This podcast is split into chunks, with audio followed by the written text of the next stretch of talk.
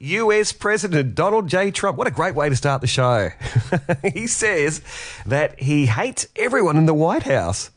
Don't worry, I think that uh, that might be a mutual thing, buddy. Just saying.